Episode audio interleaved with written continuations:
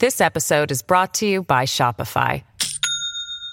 Do you have a point of sale system you can trust, or is it a real P O S? You need Shopify for retail. From accepting payments to managing inventory, Shopify P O S has everything you need to sell in person. Go to shopify.com slash system, all lowercase, to take your retail business to the next level today. That's shopify.com slash system. Hello, everybody. This is Marshall Poe. I'm the editor of the New Books Network. N B N listeners like to read books and buy them. So we thought we'd tell you that right now, our friends at Princeton University Press are having a remarkable site-wide sale. You can get fifty percent off books, including ebooks and audiobooks, with the code fifty, F I F T Y, at checkout until May thirty-first. You can save some real money on Princeton University Press books. I encourage you to go there and check it out. Welcome to the New Books Network. Welcome to New Books in Sociology, a channel on the New Books Network. My name is Michael Johnston, and I am your host today. Today I have Ashley T. Rubin on the show to discuss her new book, Rocking Qualitative Social Science, An Irreverent Guide to Rigorous Research, to be released in August twenty twenty-one by Stanford University Press. Welcome, Doctor Rubin. Thank you so much for having me. Excellent. What inspired you to write qualitative social science? What brought you to this book? So there are kind of two answers. So one is how it how it actually started. Um, and basically it all started when I got into rock climbing when I was living in Canada. Uh, so I started reading books about um, famous expeditions, climbing expeditions, climber biographies, and watching climbing videos. And then um, just kind of on a whim, I started going to a local climbing gym and really got into it. And as I was just kind of getting into climbing, I realized how many useful analogies and metaphors there were in climbing that apply to mostly my writing, but increasingly I started to see how it applied to research as well. Um, and so I started kind of like tweeting about it just a little bit and making some notes to myself. I keep a private blog where um, I kind of like write down ideas that I, I want to like just work out or explore, or keep track of. Um, and pretty soon I started writing a, a chapter just to kind of see what happened. Um, and then I started realizing, wow, I think there might actually be something to this. Um, and then just for fun, Uh, I drafted a table of contents. Um, and then as I kept doing that, I just kept realizing, like, I, I think there's a book here. Um, and so once I kind of got enough confidence, I, I then sent the, um, I, I wrote up a book proposal and sent it to some friends um, to ask what they thought. And when they were uh, enthusiastic, I was like, okay, I'm going to do this. Um, so it really started as a whim. Um, but the kind of second part of the answer is, um, kind of what was the underlying like drive. And and for that, I think um, like part of the reason why um, I was able to do it so quickly and like what really kept me going on it was that I, I just had a lot of pent up annoyance about advice that people would give about qualitative methods and the way that methods are, are sometimes um, taught in, uh, in our classes or um, the way that people would critique qualitative research. And so I just kind of had this like whole kit of uh, complaints that, that I had that just kind of like drove me along. Um, and this really came to a head around the same time that I was I was um, just getting into climbing. I was teaching qualitative methods, um, and I had been for several years. Um, and I kept getting really frustrated with the text that I had assigned and with some of the the other supplementary supplementary readings that I was assigning. And I realized this recurring pattern. Um, I kept kind of arguing with the text or just saying like, this represents one approach, but there are others. The author is presenting this says like, this is the only right way, but but that's not the case. Like there are others. And it felt weird to be assigning a text where it was like, this is the only right way. Um, and so I designed the class to try to um, kind of convey that there were several different established ways of doing qualitative methods, but the texts I was assigning weren't doing that. They were just kind of saying, this is how you do it. Um, and because I kept disagreeing with them um, it, and kind of like trying to carve out the space for another way of, of doing research um, that was more consistent in how I like to do it and what I've seen other people do successfully. Um, but it wasn't quite represented in, in the text that I was assigning, um, with the exception of, of some of the um, ethnographic texts that I was assigning.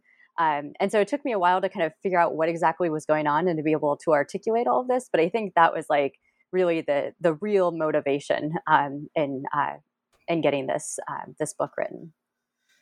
Excellent. And in this book, you you talk about dirtbagging, and uh, as it as it pertains to qualitative research methods, uh, I think this maybe uh, ties into uh, one of your frustrations about ethnography and the way that uh, uh, the way that not only ethnography, but qualitative work is often presented uh, in some of the existing uh, qualitative textbooks.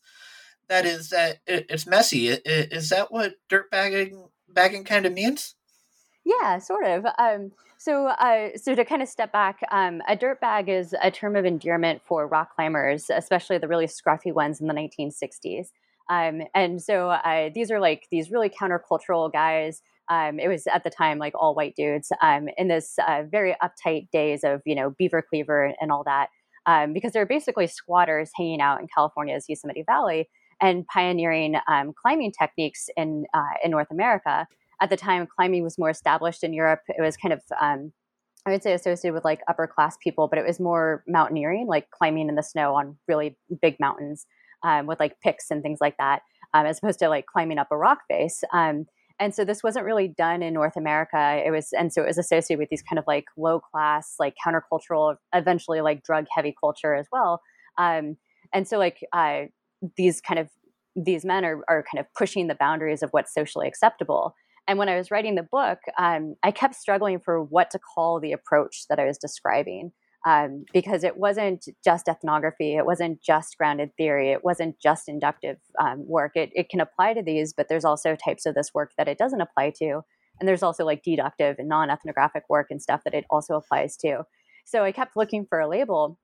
And just as kind of a shorthand, I, I used dirtbagging um, as my kind of like quick and dirty Um, label, but it eventually stuck because I couldn't think of anything else. And increasingly, it just seemed e- exactly perfect because um, the stuff that I'm describing is is often like it, it felt very deviant, and it's um, usually techniques that you're sometimes told not to do, at least by certain camps. And it turns out that actually a lot of people do it. So in the same way that like climbing today is seen as kind of weird by some folks, um, but it's actually really common. Um, in the same way, this approach to qualitative methods is kind of deviant, but also kind of quietly common, just like uh, rock climbing today. Um, and so I, I kind of uh, kept going to that. And um, in doing so, I'm, I'm kind of taking a page from Krista Luker, um, because in her book, uh, Salsa Dancing Through the Social Sciences, um, she describes her approach to qualitative methods as salsa dancing. Um, and her type of researcher is salsa dancing social scientists. And so I figured if Luker could do it, then I could do it too. So I refer to my dirtbagging methodologists um, or dirtbagging social scientists. Um, and so the label just kind of um, stuck because I couldn't come um, up with a better one, and um, and it just seemed perfect. Um, so like at the end of the at the end of the day, it's basically um, this approach to research. Um, a style of research, a way of conducting it or using it or analyzing it or criticizing it that calls for flexibility, um, basically across the board. It requires recognizing that there are wrong ways to do research, but there are many right ways.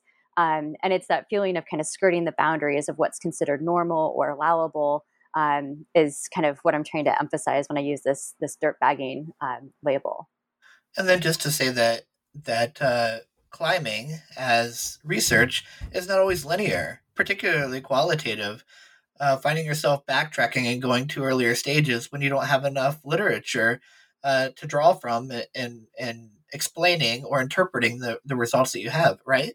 Yeah, exactly. So it's um it's definitely like this this nonlinear um, approach. And so like within climbing, um, like just as you said, like, you know, sometimes you're going to go up the wall and then you have to like get back off the wall and start again and kind of get a better vantage point, um, you know, maybe train some more, do some meditation or whatever. And then like you can go at it again. Um, so yeah, so climbing is just like full of metaphors for um, kind of figuring out how to how to go about it. In an earlier episode, I interviewed uh, Jeffrey Kidder on parkour in the city. And nice. This reminded me a lot of uh, tracking vertically rather than horizontally across the land. So uh, it's definitely interesting. Thank you. Yeah. And definitely, like, I, I think there are a lot of other um, kind of sports and um, kind of athletic ventures, and not even just athletic ventures, I'm sure, like artistic ventures too, um, where like there are just a lot of metaphors that help us to like make sense of our, our research and that we can kind of borrow, borrow from and, and um, kind of grow strength from. So with this, with this analogy, Uh, since we now have come to the conclusion that not all research will take place in a linear approach, how does one begin this qualitative approach to social science knowing that? So I think the process really starts in different places for different people. Um, and I think this is kind of like one of the hallmarks of, of being a dirtbagger, um, is that there really isn't just one, one path um, or one way of doing it. So I would say a lot of us start with an idea, like just a really nascent idea that we want to explore. And it might not be developed at the outset. And so for us, the challenge is to figure out how do you take that idea and develop into something that other people recognize as rigorous, legitimate, and worthwhile. Um, and along the way, as you're kind of trying to figure that out, there's a lot of kind of playing around, checking things out, kind of seeing how we feel about our data, not like in a political way, but more like paying attention to what parts of our data seem interesting or confusing and following those leads. Um, but with as with any uh, rigorous uh, research project, at some point you have to articulate your research question. Um, and I use a fairly broad understanding of a research question. And I argue that you can basically turn any research in interest into a research question. Um, and then you need to methodically and systematically go about um, how you or think about how you're going to measure and investigate things to to answer that question. Um, so, for example, I argue that um, you have to think about case selection, um, and that case selection is going to be relevant for any project, uh, whether you think of your study as a case study or not. Um, and then you need to justify your case. And then once you start collecting your data, then you need to think about how you're doing it, um, what you might be missing, and ultimately what your limitations are and how to accommodate them. Uh, and then like what you can do to shore up those limitations. Um, so it's, it's, uh, like I, I kind of describe this as a linear process, but at the same time, like I want to emphasize that, you know, it, it's not linear, uh, you know, like you might inadvertently collect some data and realize you have something worth pursuing. Um, and like, you haven't even formed your research question yet. Um, or you might articulate your research question after you've collected your data. Um, or you can like uh, better identify what your research question is. You might change your research question after you've collected your data. Um, or even after you've analyzed your data. Uh, you also might have like spin-off projects that don't necessarily need a research question because while you were analyzing your data for your original project, you developed a critique of the literature based on that data um, and your systematic analysis of it. Um, so basically you can um, you can have like all these different things happen in the course of um, kind of thinking about your, your project, collecting your data and analyzing it.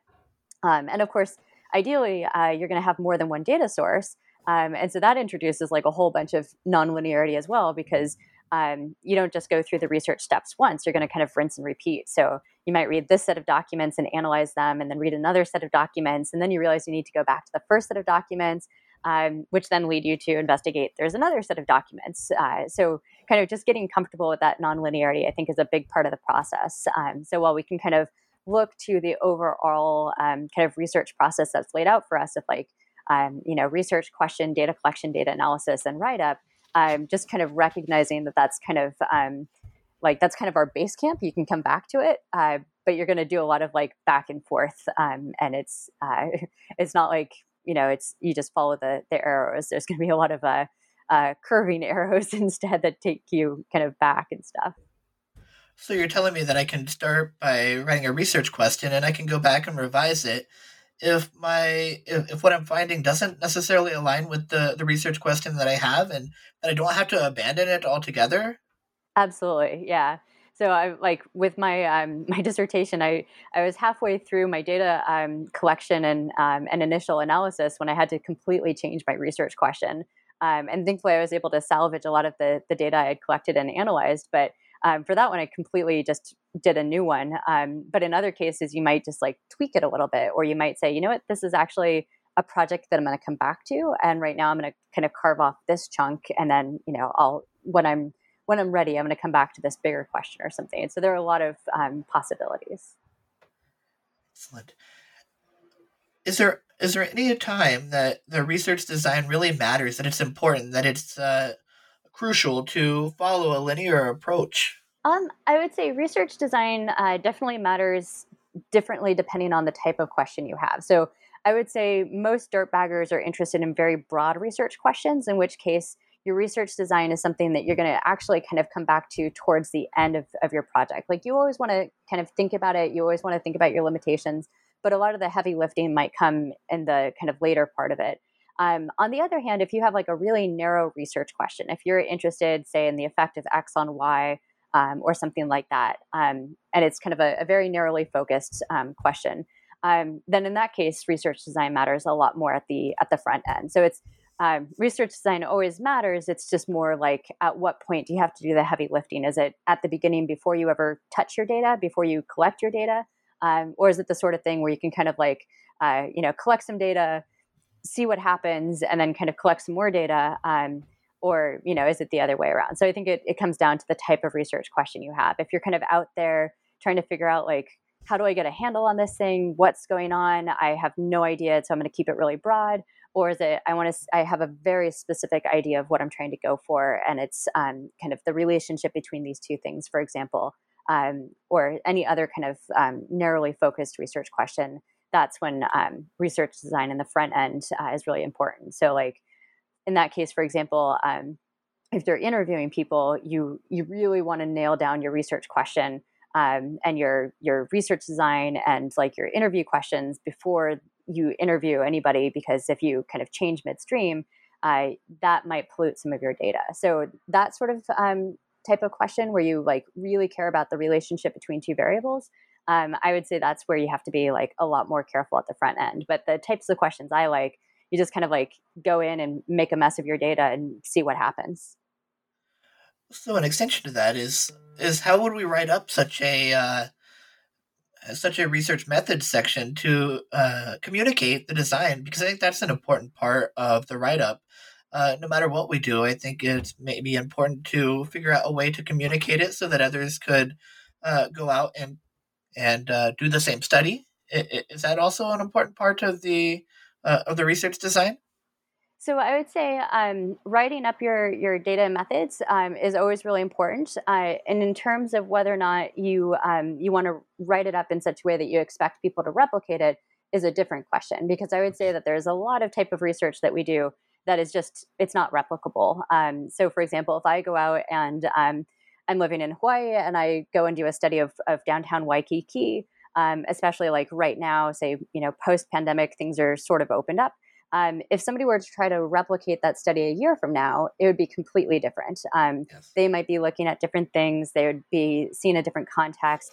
Even if they try to like retrace my steps and go exactly to the same places at the same times that I was, um, things would be different. And I would argue that even if I went back and tried to replicate my study, I would still get different findings, um, which is uh, kind of a, a thing that sometimes people get confused about, is like, well, if you can't replicate your research, then, you know, is it kind of meaningless? Is it, is it worth, um, worthless essentially?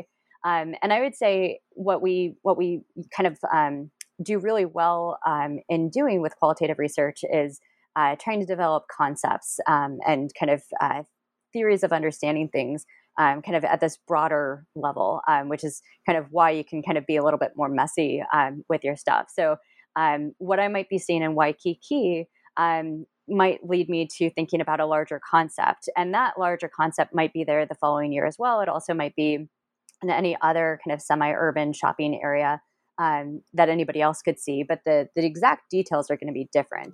Um, and that's the thing that I think people sometimes forget, is that, you know, like, okay, so I saw twenty-five percent of people doing blah, blah, blah. But somebody else is like, well, I saw, you know, forty percent of people doing blah, blah, blah. Um, that's a, you know, statistically significant difference, but, you know, for, for our purposes, what we care about is, is the concept, not the exact details of something. Um, if we're looking at this kind of like broad approach, whereas if I'm actually interested in a, a narrower question, like what is the effect of X on Y or something like that, then those narrower um, kind of detail issues um, can become more important.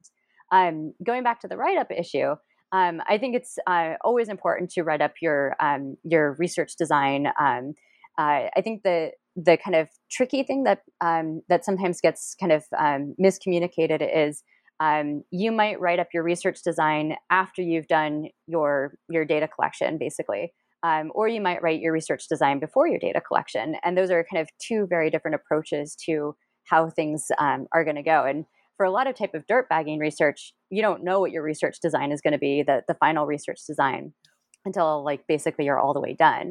Um, because, for example, you might be like, oh, there's this other data set that I have to to look at, or, you know what, I have to go back and reanalyze this other um, this other set of documents or something, or I need to bring in a whole different type of data looking at another case or something. Um, so it's kind of, uh, you don't know what you're getting into until it's all over, whereas with um, other types of approaches, you can basically write up your research design before you've even collected your data and not change a thing. Um, and so it all comes down to um, like what your goals are. and taking really good notes to be able to remind you of the process that you went through in order to create that that research design, so that when it is time to to write the research method section, that that it's accurate.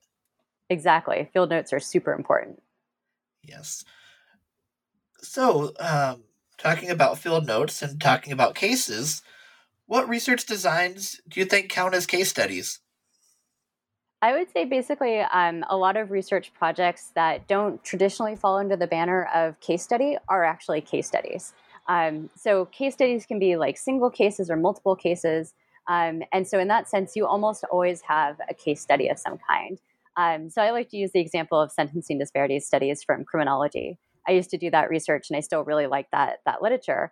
Um, so a lot of these studies are based on data sets from, say, Maryland or Pennsylvania or Florida or the fifth dis- district um, for like federal cases.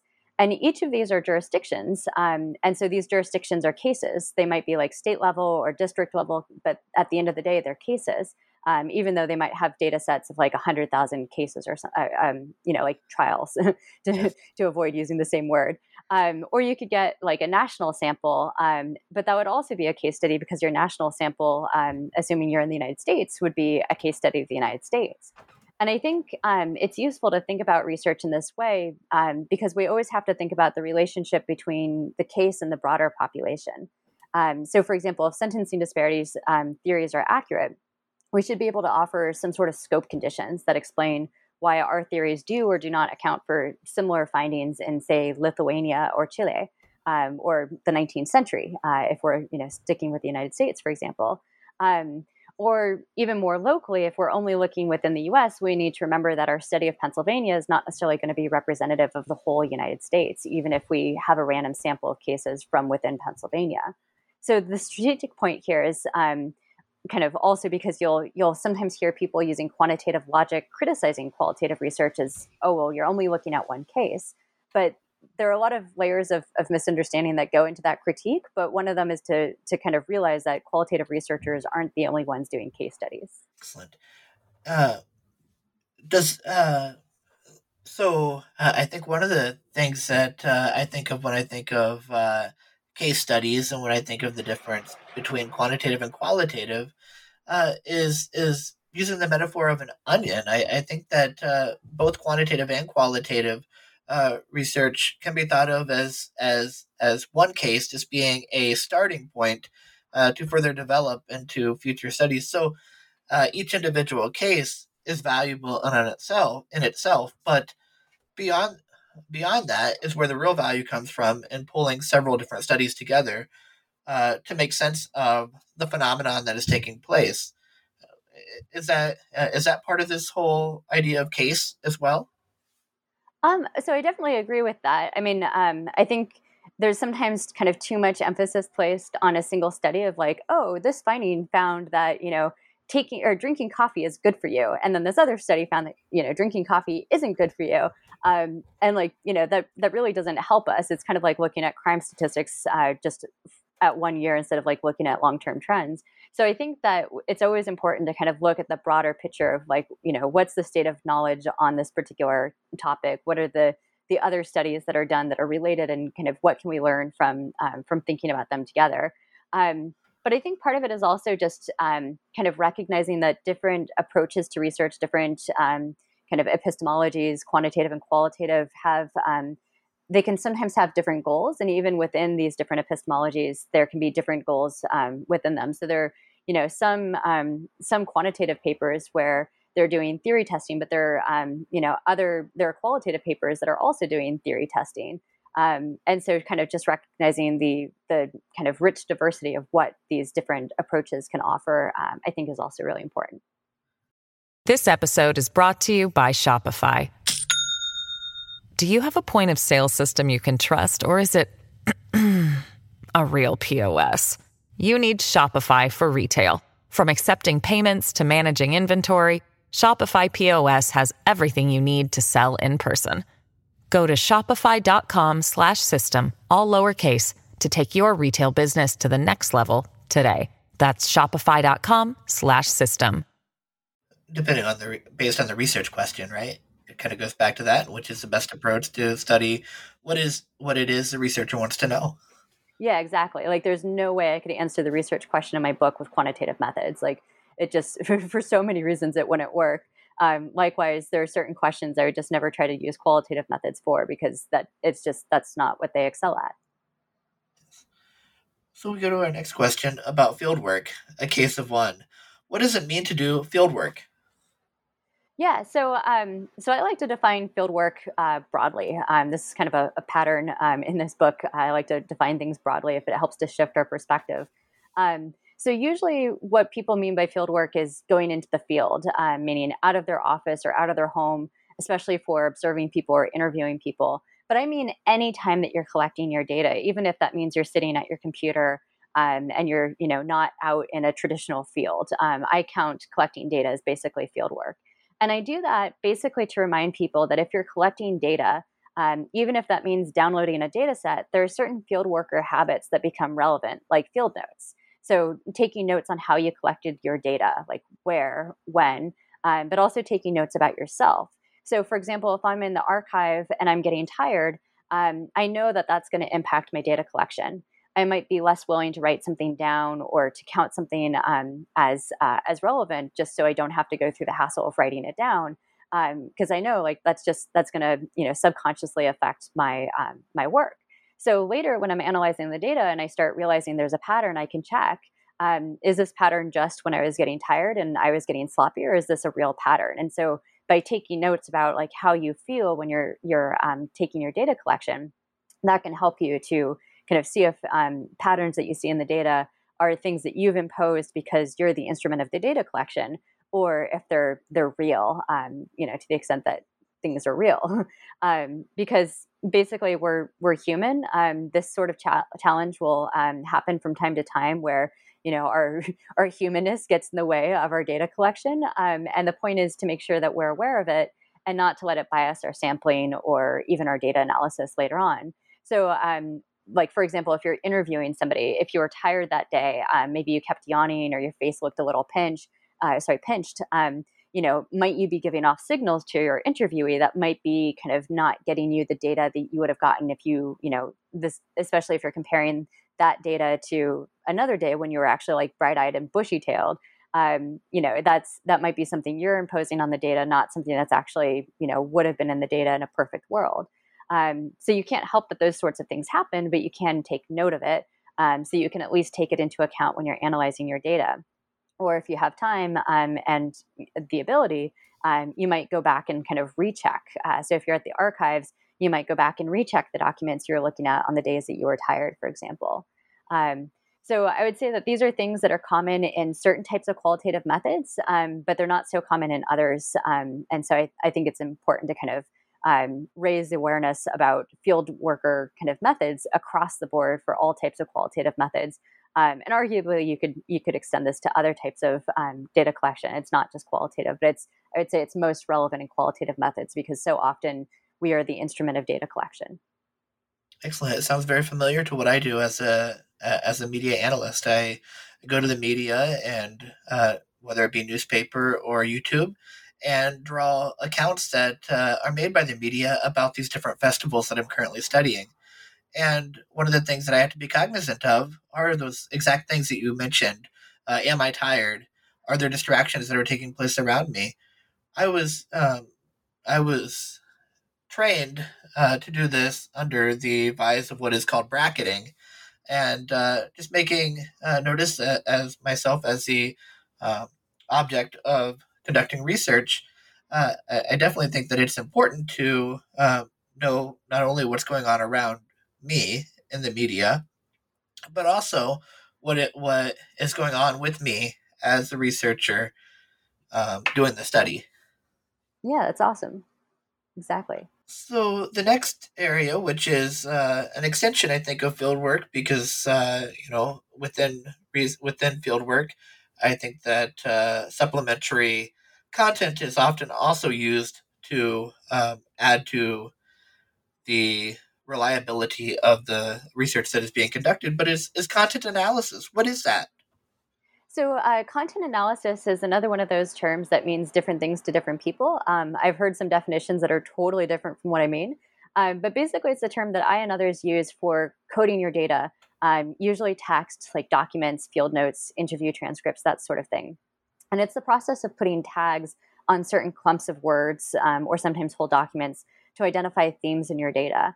Uh, this is often associated with grounded theory, um, but it's not limited to that. So um, in particular, I'm following the the footsteps of scholars who like the use of, of content analysis, but don't think it's necessary to put on blinders and kind of forget that there are theories out there that are shaping our, our, our thinking. So in the original version of grounded theory, you're kind of supposed to let it entirely come from your data and kind of try to, to the extent possible, kind of forget Um, you know, preconceptions or theories or um, kind of from our experiences and that sort of thing. And um, I, like many others, think that's that's impossible to do, and you know, in some cases, just wholly undesirable.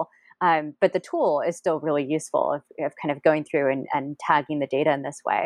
Um, and so this kind of lets there to be some flexibility. You can let the categories come from the data and nothing else, or we might look for categories based on the literature we're familiar with, as long as we don't shut our eyes to other categories that might be in the data. So it's kind of a whole spectrum of of how you can do this and where these categories um, or the, the themes or the tags come from. So for example, um, in my dissertation work, I was coding these annual annual reports for a nineteenth century prison. And initially, I was looking for justifications of punishment, like retribution, deterrence, rehabilitation, and so on. And just like anything that these prison administrators would say about why we're using punishment, or sorry, why we're using prison, Um, what the goals of incarceration were and that sort of thing, um, because that's what my original research question was about.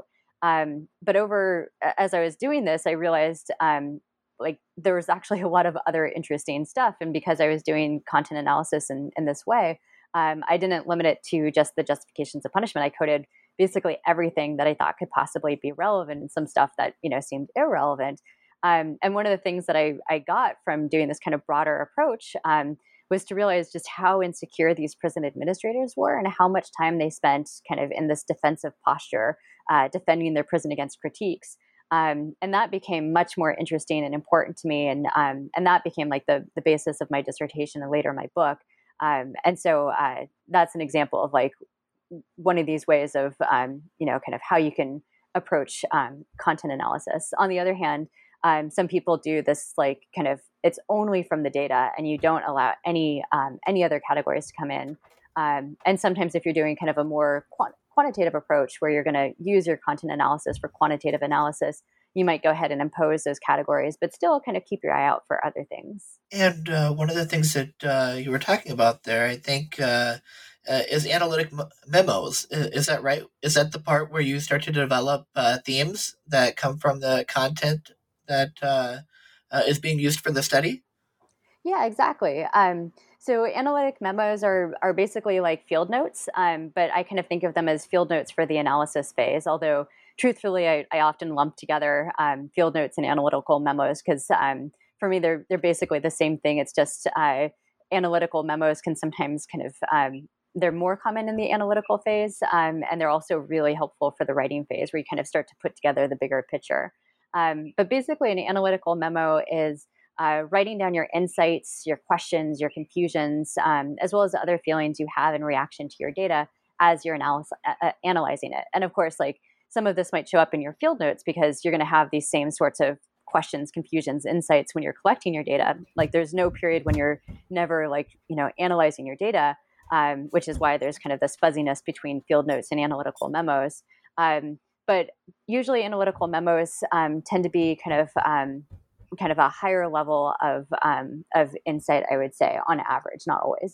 Um, so, for example, you might have an analytical memo that says, okay, I just coded X number of documents and I'm seeing this recurring pattern here and I think I know what's going on. And then you kind of like record this note to yourself of what you think is going on. And then as you keep um, collecting your data, Um, you you know, you might add to it and, and see like, okay, here's some other stuff here, or actually I'm seeing some conflicting evidence over here.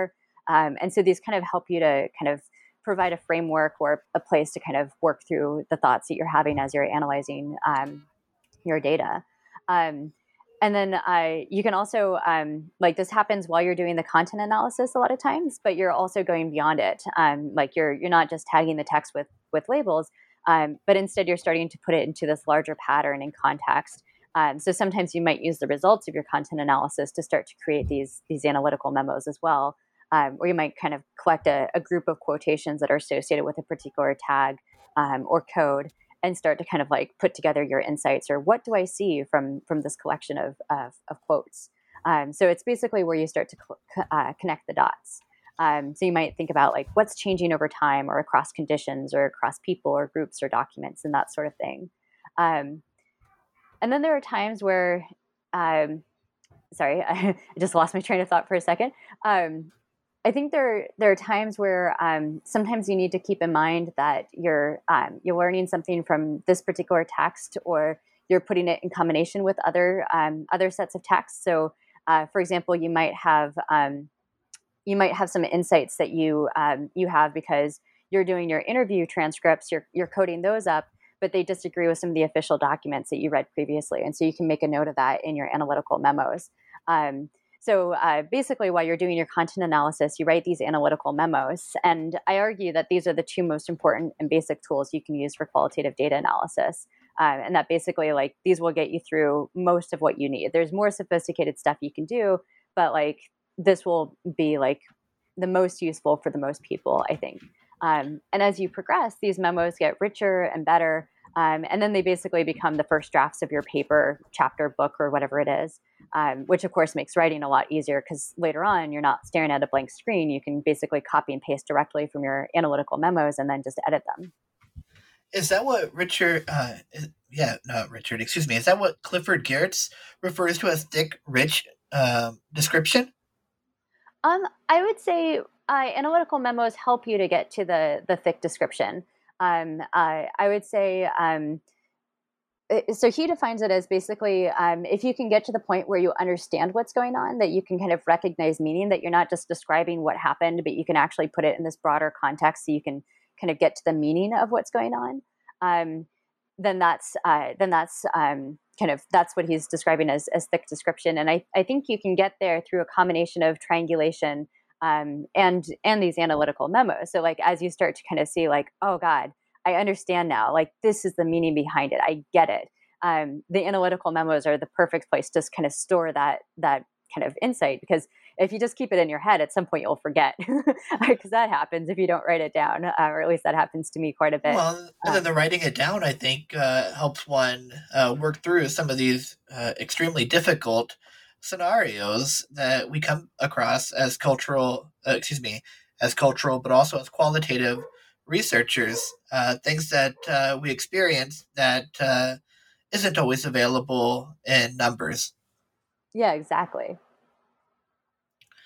And this sounds like a real, uh, like a lot of work. Uh, I, I don't know that I could go through all of the readings and go through all of the experience and, and simply put it down all on paper and code the material. So are, are there some resources that are available for me uh, to do this analysis? Yeah, so there are a bunch of different software packages that people use. Um, I used Atlas T I initially. I've also tried to Deduce. Um, there are a couple of other ones. Um, so there's a lot of like snazzy software that you can use that um, kind of does this, uh, I would say, somewhat seamlessly. Uh, they kind of vary in terms of which ones um, do certain things really well. Um, there are also some downsides to it. Um, so, for example, some of the software can be really expensive. Um, I would say the better the program, typically the more expensive it is, although um, your university might have a license agreement or kind of a, a coupon type arrangement so you can get it cheaper, um, or they'll have it like at your university library. Um, and then another kind of uh, difficulty is some of the, the better programs are harder to learn. So some are, are fairly straightforward, I would say. Like it, it takes a little bit of training, but not a huge amount. Um, but some of the better ones, like you're kind of better off if you take some sort of formal training in them, like not a, a semester long course, but, you know, like a three hour thing or something. Um, so I, but again, like you can do some pretty basic stuff without a lot of the, the startup costs or time. Um, but the, the more sophisticated stuff, cause these, a lot of these packages, like they do a lot. I would say it's just like, um, other method software, like Stata or R, like there's a lot you can do Um, with it, uh, but there's also some like really basic stuff that you can figure out pretty quickly. Um, but of course, sometimes the expense or the kind of sophistication or barriers that people um, might want something else. And so Um, I spend some time in the book talking about other kind of options that are either free or built into what comes with a, a typical computer setup, um, or if they want to kind of experiment with different ways of doing things. Um, so, uh, so for example, um, just by preference, I use Excel a lot of times for content analysis. Um, I tend to use this for things where I'm not kind of really uh, kind of going deep with with open coding. Um, if I kind of have already done a um, a pilot study and I've kind of selected what are the um, what are the codes that I really care about, and then I kind of focus in on on those, um, and then I'll use different Excel documents for kind of um, different uh, combinations of codes. Um, so I'll just go through and like recode the same same thing over and over again across these different um, documents. That's kind of clunky, but it works for the project that I'm doing, and it makes it easier to um, to collaborate with undergrads. Um, I've sometimes used um, a free blog uh, because you can kind of use tags um, uh, because you know how like blogs come with tags, uh, so you can just kind of like tag an entry, um, and so that works uh, fairly well depending on um, the type of project. Uh, I've also actually used um, there are certain tools within Google, like Google Surveys, Um, where I've used that to to do some data entry and analysis. Um, and I've also used that with, with undergrads because these are things that usually they're already familiar with, um, and it doesn't cost money, and it doesn't, uh, I don't have to like, I don't have to pay for like another version of the uh, of the um, the software for them because, you know, if they're free, they're, you know, it's free for me too. um, so uh, yeah, so there are a lot of different options for um, for doing this. And of course, in the old days, they they used like, you know, paper and pen. I think there are some people who still will um, use like bits of paper, print something out repeatedly. But um, I usually try to avoid uh, that. Yeah, one of the things that I use is Microsoft Word. And one of the things that is uh, extremely helpful with that is with qualitative research, at least in my writing, I find myself using Uh, quotes a lot to really bring home a message. So it allows me to uh, copy and paste that quote directly from the Microsoft Word file uh, when they're needed uh, to to uh, include in my write-up. Uh, I also find myself uh, printing out the uh, the scripts that I have from the from the media sources that I use, and then using uh, pens, pencils, uh, highlighters, Uh, to draw out the themes prior to putting them into either a Word document or a uh, or a Microsoft Excel uh, spreadsheet that you were talking about earlier. Yeah. One issue I've always run into is I never have enough colors and I can't keep them straight when I do. Yes. And uh, you have endless colors with, with uh, Excel and Microsoft Word. and But... Uh, Yeah, and then also it's just figuring out whatever what, what coding method works best, which is a, a whole book and a whole interview in itself. Yeah. So, you know, qualitative analysis sounds to be a, a very refreshing uh, way about going uh, into uh, study a variety of different topics. But, you know, what what happens when quantitative people come and say that, uh, well, you can't make causal claims, or that it doesn't carry a similar weight uh, to what my quantitative colleagues do in their research? Yeah, a lot of people will say that. Um, so I, it, it, this is actually a really big um, conversation within political science. I, I kind of think it was like there's this war between qualitative and quantitative scholars, both of whom are kind of um, uh, kind of staking the ground for, for causal inference um, and, and causality. Um, So, uh, and so because they've been at this a lot longer, um, they have a bunch of um, kind of tools and, and uh, explanations um, that I, I draw heavily on, um, as well as uh, from my training in um, econom- uh, econometrics, excuse me. Um, so for this, I, I would argue that you can absolutely make causal inference with qualitative methods. Um, so I would say, first of all, just because so often qualitative methods is kind of getting to the core of what's going on, and you can uh, actually see what's what's happening, you You don't have to worry about correlations in the data. You're you're just actually seeing exactly the causal link that's that's driving something in a lot of cases. Um, you're you know like if, say you're just describing a mechanism by which something happened. That in itself is a causal statement. Um, you're showing like here's the mechanism that caused this thing. So you don't even have to worry about inference in that case because you know so much of um, uh, caus- causality in qu- quantitative methods is causal inference as opposed to actual causality, because you can't actually see the, the mechanism going on. Whereas for so much of qualitative methods, you can actually see the mechanism. You don't have to guess. Um, so, for example, um, I love this article by Beckett and Herbert, uh, where they're they're talking about the pains of punishment experienced by people on these trespass ordinances in Seattle. Um, so basically, they're told you can't go to this public park anymore uh, because you you broke this um, civil order or something like that. Um, and so they're they're describing how these civil ordinances are actually very much like punishment and experienced as punishment in, in various ways. Um, so, for example, they talk about the deprivation of goods and services, which is a classic um, pain of imprisonment uh, that Gresham Sykes talks about. And so in their study, they're talking about how um, a lot of these people who are um, under these trespass ordinances are um, are unhoused people. And as a consequence of the trespass ordinance, they're forbidden from going to places that they need to go, like the V A to get their um, their benefits, uh, or there might be this one park where people drop off food and clothes. And so because of these trespass ordinances, there's now this new layer of deprivation of goods and services that's totally unrelated to the fact that they're homeless, but is specifically because they can't go to these specific places, because previously they could go there and now they can't, um, explicitly because they're, you know, forbidden from from going there. Otherwise, they uh, w- will be incarcerated. Um, so you can basically see directly what's causing this de- deprivation. You don't have to guess. It's um, it's not a correlation. It's it's like it's actually happening.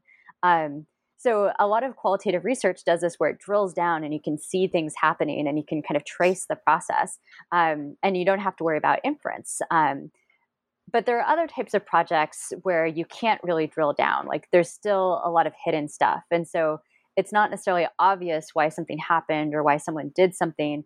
And so in those cases, you do have to infer. Um, so there you have to rely on some tools of causal inference. Um, And so what do you do when, you know, you want to strengthen your, your inference, and like, you, you think, you know, what's going on, but like, you know, it's still, you're not positive. And so you kind of need to like strengthen the case. Um, so for that, I outline a couple of different tools. So one is, I really like typologies. So these can help you to sometimes rule out certain factors um, or variables, or they can kind of set you on the right path of, actually, this variable that you weren't even thinking about is really important. So, for example, if the conventional wisdom is this particular variable accounts for this outcome, and then you create a typology kind of looking at the the relationship between these different variables and uh, and different outcomes, uh, it might turn out that the reality is more complicated. And so a typology is a really nice way to visually demonstrate that and say, actually, we need to start looking for a different variable than the one that everybody thinks is, is relevant, because this typology just shows, I don't think it is, or at the very least, it's more complicated than like a, a you know, X causes Y. Um, but typologies can also help you to figure out newly important variables um, because they can identify correlations, but then you have to go investigate them. Um, of course, you know, you can't just stop at the level of correlation. You have to go further and kind of trace the process by which uh, you think this thing is causing this other thing. Um, and then they can also provide evidence of nonlinear causal patterns. Um, and so for this, you can turn to the logic of necessary and sufficient factors. Um, so something that might look like it's totally uncorrelated, totally unrelated, Um, actually is this this pattern um, that shows that something is like necessary but not sufficient, or uh, sufficient but not necessary, and, and so on. So typologies just have like a lot of different uses that help you to kind of um, strengthen the the case and kind of direct you in the right direction to collect more data um, along the lines of of whatever variables you you turn up. Um, another strategy I really like is uh, to look for counterfactuals. And here I'm borrowing from econometrics and the statistical theory behind why experiments let us make causal inferences. So um, in the qualitative context, basically, you want to look for similar cases where the original conditions are similar um, or the same, but the outcome is different. Um, and then you start to look at where the differences start to arise, like what goes wrong between the original conditions and the final outcome. Um, and of course, since it's qualitative uh, research, you you explore the role of those different factors. Again, you're not just relying on correlations, but you actually trace what was the impact of this particular starting condition or this different thing that happened in the middle between the original and, and the end. Um, and so you can kind of trace out like what what causal impact something happened. Um, and then relatedly, because sometimes this will use your causal uh, or sorry your counterfactuals, um, you can test out alternative hypotheses. Um, and I would argue that this is also just good research. You should always consider alternative explanations and be able to say why your preferred explanation is better, or at least uh, comparable to some alternative um, explanation. And here, counterfactuals are, are also helpful for ruling out some of these alternative explanations. Um, but basically, if you can rule out other other possible explanations, um, then your explanation, your kind of preferred explanation looks that much better. Um, and then finally, I would say for all of these, basically the shakier you are in being able to claim this happened or this caused that other thing, um, the more of these extra steps you need to take. So if it's something that's like really on on uh, unsteady ground with your kind of original data set, you really need to supplement that with additional data that uses these various tools to kind of demonstrate the causal relationship. So will will those strategies draw up uh, possibly from critics, to particularly from quantitative side, to say, uh, to question the generalizability of one's causal findings? Um, I would say that some of these actually help um, with that with that argument, because if you are looking at other cases, you can start to kind of pin down exactly how, if you're kind of focused on one case relative to a couple of other cases, how your one case is different and the exact extent to which it is generalizable or not. Um, but when it comes to these these critiques about um, generalizability, I always come down to, what's the point of your research? Um, so in my book, for example, my uh, my book about Eastern State Penitentiary, um, my prison is absolutely not generalizable because it's this unique, deviant, highly criticized prison. Um, but the point of the book is not to be able to say, you know, this prison, um, you know, is uh, generalizable to other prisons, but to understand what are the dynamics going on in the field. And actually, by focusing on this deviant prison, you can kind of get a better sense of the insecurity that's permeating the entire field at the time. You just can't really see it in the kind of more typical prisons because it's not, it's like it's there, but you don't necessarily know to look for it um, until you do. And I didn't know to look for it until I saw this incredibly insecure uh, group of administrators. Um, and then like, it was like the light bulb going on. Um, so I'd say, you know, what are the goals of the research? What's, what's your research question? And so often our goal with qualitative research isn't to be generalizable. It's, um, or at least not at like an empirical level. It's more at a, at a theoretical level. So we're interested in kind of what does this tell us about society or about culture or about prisons or, you know, whatever. And so it's kind of getting to that theoretical level, um, that higher level of abstraction where we can understand what the relationship is between um, kind of different things. Or, for example, if I'm looking at um, resistance, uh, it really doesn't matter if I'm studying my super deviant prison or if I'm looking at a Scandinavian open prison. Um, at the end of the day, I'm I'm kind of better understanding what's going on about resistance. Um, so I'd say when you get a critic like that, um, remind them that your, you know, your goals may not be the same as theirs. If they want to know what's the exact um, kind of impact of, uh, say, like, uh, I don't know, the level of urbanity um, on a particular court, um, on like the, the sentence length or something, and you want the exact answer with, you know, a standard deviation or something, Um, that's a very different project from figuring out, you know, why in general do people engage in resistance? What are its consequences? Excellent. And uh, thank you. Those are all helpful uh, pieces that uh, um, I hope will help others out who are listening to our interview uh, at a later time. Unfortunately, we're all out of uh, all out of uh, time. So, there, but there is one yearning question that I have that uh, uh, I would like to end with. What are you working on now? Thank you.